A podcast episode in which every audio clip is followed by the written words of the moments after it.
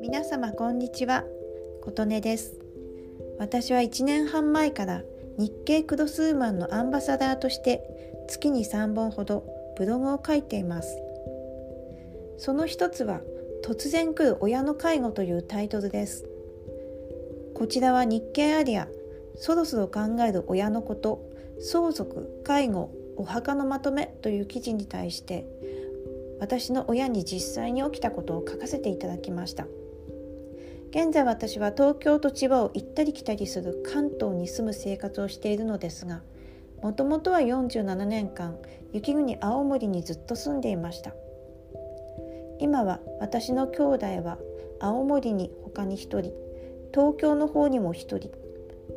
青森の雪深い実家には父と母だけがお互いを支え合う形で2人だけで住んでいます。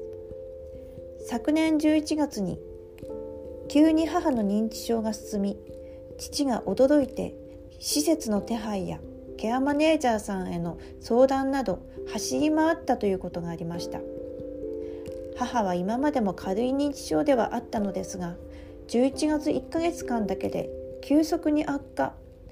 本当に何も分からなくなってしまったという状態になり目を離した隙に外に出,、ま、出てしまったこともあります。雪国は雪が降ると視界が悪くなり足元もおぼつかなくなります。とても危険な環境になります。父は毎日のしのしと降る重い湿った雪を雪かきしなければいけないという日常になります。雪が積もって車も出せない。雪かきをすると体が悪い父の負担になり最初は雪かきをしていたのですが今ではもう諦めて完全に車が雪に埋まってしまい春まで動かせない状態になっているそうです。実際父と母の面倒は実家近くに住む姉が送迎などをしています。このように母は1ヶ月で症状が悪化しましたが私の親族に限っては老いるということがゆっくり来るものだけではないということがすごくありました。他の親族ですが朝起きたら目の血管血管が切れて片目が見えなくなっていた。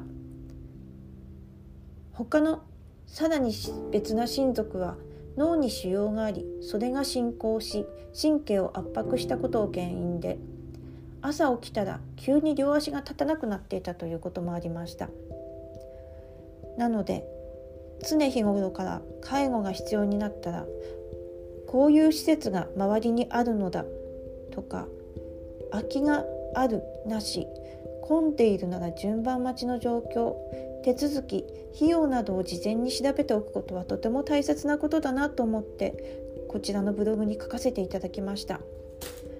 お聴きくださり皆様ありがとうございました。